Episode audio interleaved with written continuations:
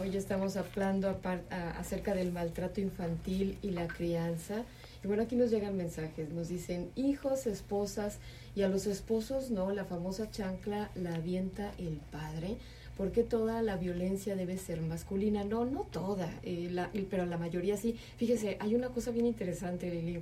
Eh, la, violencia se transmite, es decir, yo, si yo llego y violento a mi esposa, este, mi esposa eh, se violenta, violenta al hijo y el hijo violenta si hay alguien más, pues al más pequeñito y el más pequeñito violenta a los monitos o a las mascotas. Lamentablemente es así, pero es cierto, o sea, la violencia es eh, todos, todos la generamos, no nada más los hombres, pero sí son mayoría. Sí, así es, no es cuestión de género, sino de nuestra, de nuestra infancia, como lo venimos platicando. Sí suele pasar, hay, hay un, como una estadística que los hombres suelen ser más de esta violencia activa, de gritos o golpes, y las mujeres mucho esta violencia pasiva, que no se nota, pero son esas eh, ignorar, desprecio, humillaciones, eh, esta parte y que, híjole, al fin y al cabo los dos tienen un gran peso, si no es que la violencia psicológica tiene mayor peso. ¿no? Claro. Al, final de cuentas. Aquí nos dice otro mensaje. Buenas tardes. Yo tengo 45 años, tengo dos, tres hijos de 26, 24 y 16 años. Me es muy difícil expresar mis sentimientos con ellos pero con mi esposo es lo contrario, me siento culpable, yo amo a mis hijos.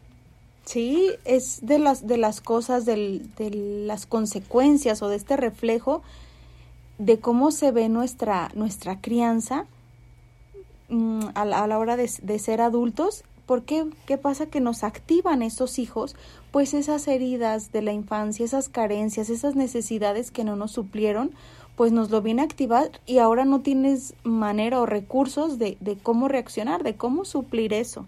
Entonces sí puede pasar que con la pareja no sea más fácil y con los hijos no, o viceversa, o con los dos. Pero ahí es donde se ven este los, los estragos. Entonces que, que nos falta esa, esa conexión emocional con los demás, con sus necesidades, el, el poder verlas. Incluso qué pasa que, que, a veces nos sentimos ahogados con la demanda de atención y cariño de los hijos.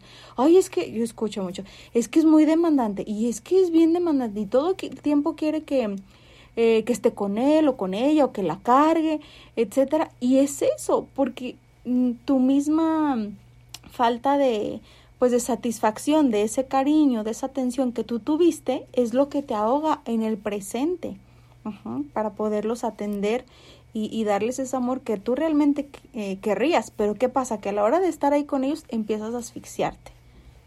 Claro, entonces bueno, si usted realmente quiere hacer algún cambio, busque ayuda. Y a lo mejor no se requiere de mucho tiempo eh, de estar, de iniciar esta práctica y de encontrar cuáles son aquellas creencias que pudieran estar y ocultas, ¿verdad? Y que nos impiden eh, relacionarnos de manera cariñosa con los hijos o con la pareja. Sí, porque va generando también estas heridas en la infancia, un vacío emocional justamente por estas necesidades no satisfechas, pero que a veces ni siquiera sabemos en dónde está el vacío, o sea, no lo identificamos, pero es un malestar constante. Si estoy con los hijos, porque con los hijos o con la pareja, porque en la pareja o en el trabajo, porque en el trabajo, pero es un malestar constante que no que no te sientes pleno, ¿verdad?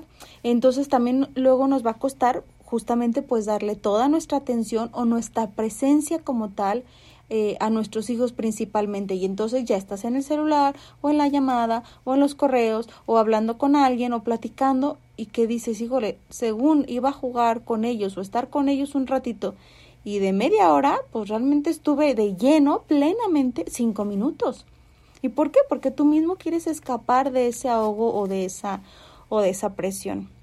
También otra de las consecuencias pues de, de estos maltratos eh, infantiles pues es esta dependencia emocional a la pareja que luego podemos desarrollar o incluso a los mismos padres, aunque ya seas adulto, ¿verdad? Y tienes esta dependencia a, a los papás, una necesidad de aprobación, inseguridades, incluso pues ya trastornos emocionales como depresión, ansiedad o alimenticios.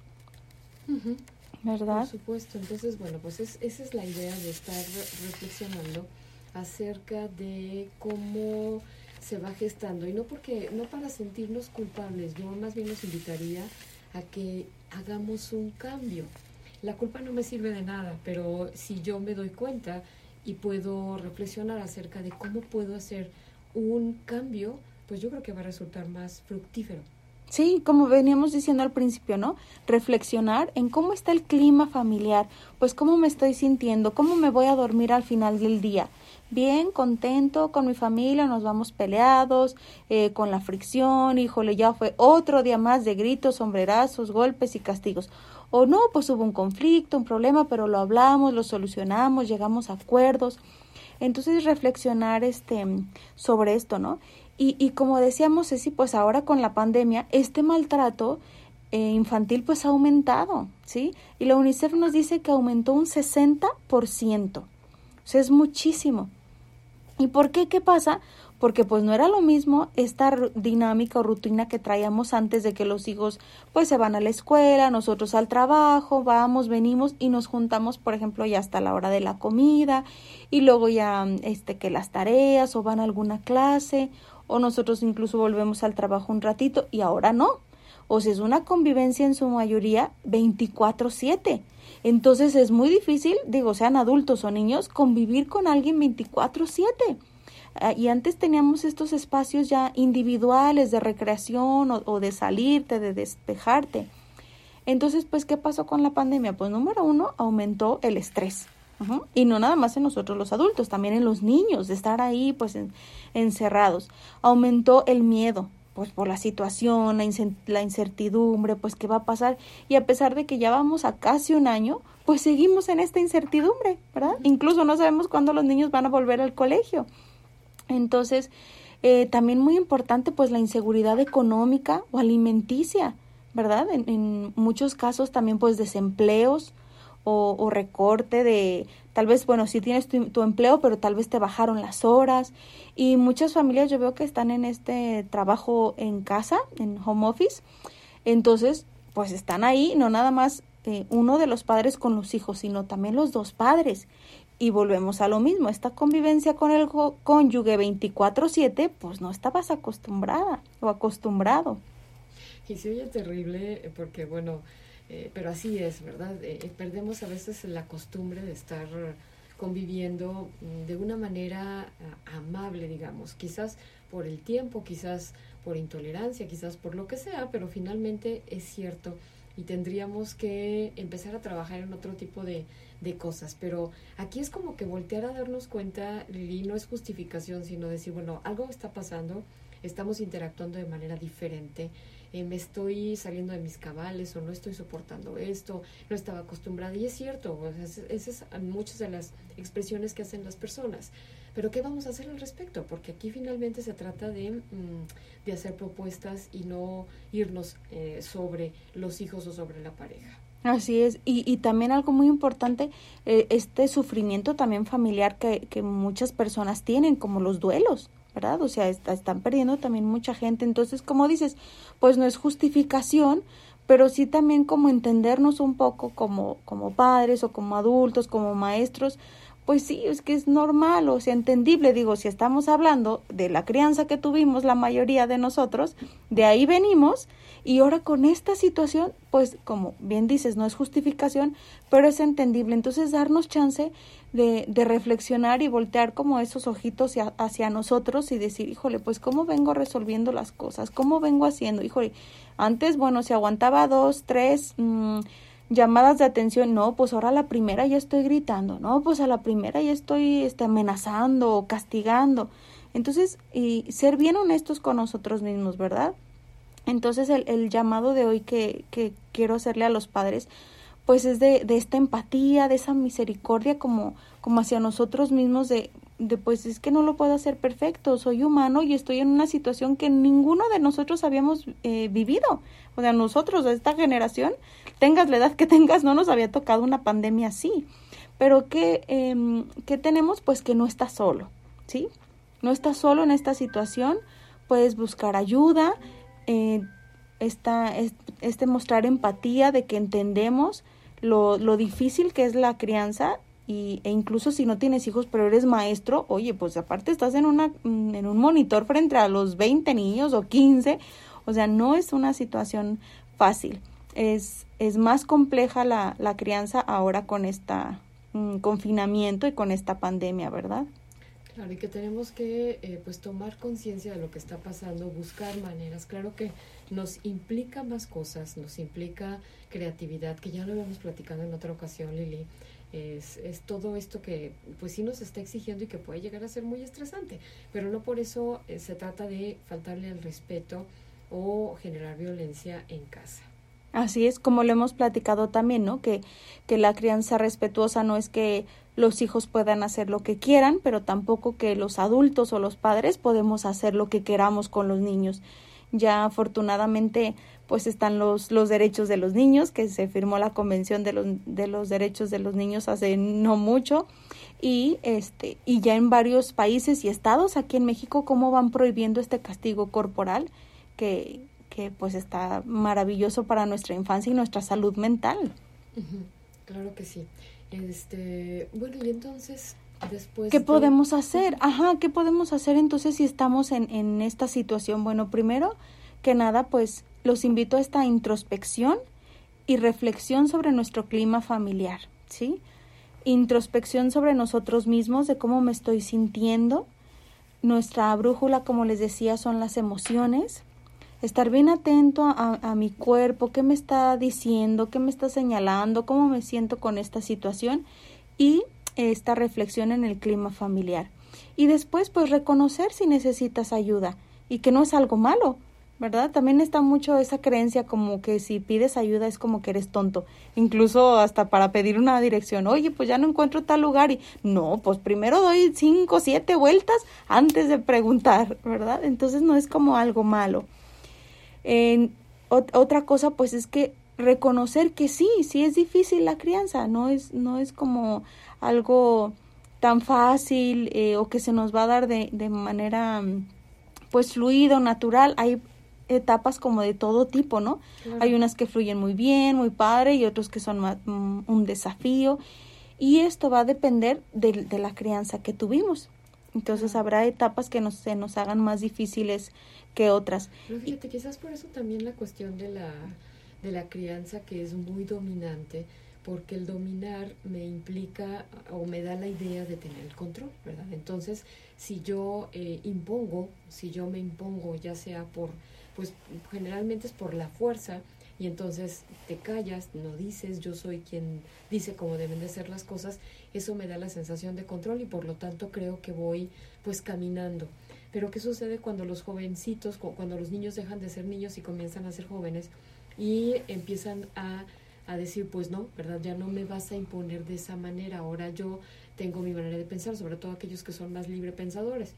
Entonces a papá o a la mamá se le revierte esta situación y entonces comienzan a decir, bueno, ¿y ahora qué pasa? Porque yo sigo queriendo imponer, pero ya no me hace caso, se hace lo que quiere a pesar de los castigos, a pesar de esto, a pesar del otro.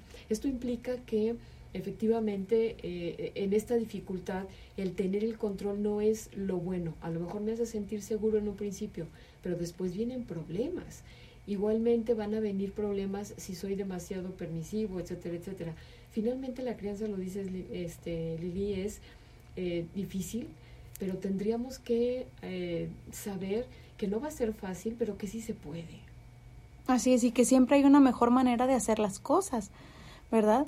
Y, y sí, entonces en este ejemplo que decías, pues vamos nosotros imponiendo y propiciando que en la cultura familiar pues sea de la ley del más fuerte, del que tenga el control. Y entonces después, ¿qué pasa? O sea, a mí me ha tocado también ver eh, familias que no, pues es que ahora el hijo ya tiene tantos años y adolescente y pues ahora le pega a mamá.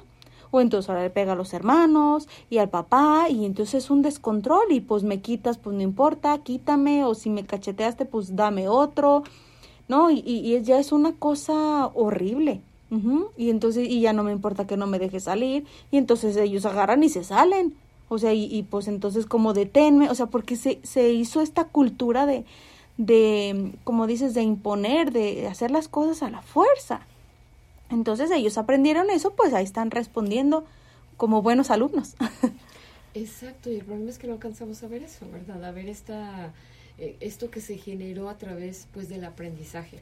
Ellos están simplemente repitiendo el patrón que yo les mostré. Así es, aprendiendo bien. Entonces, bueno, pues reconocer eso, que pues no somos perfectos, que podemos tener esas dificultades, pero que lo podemos hacer eh, mejor.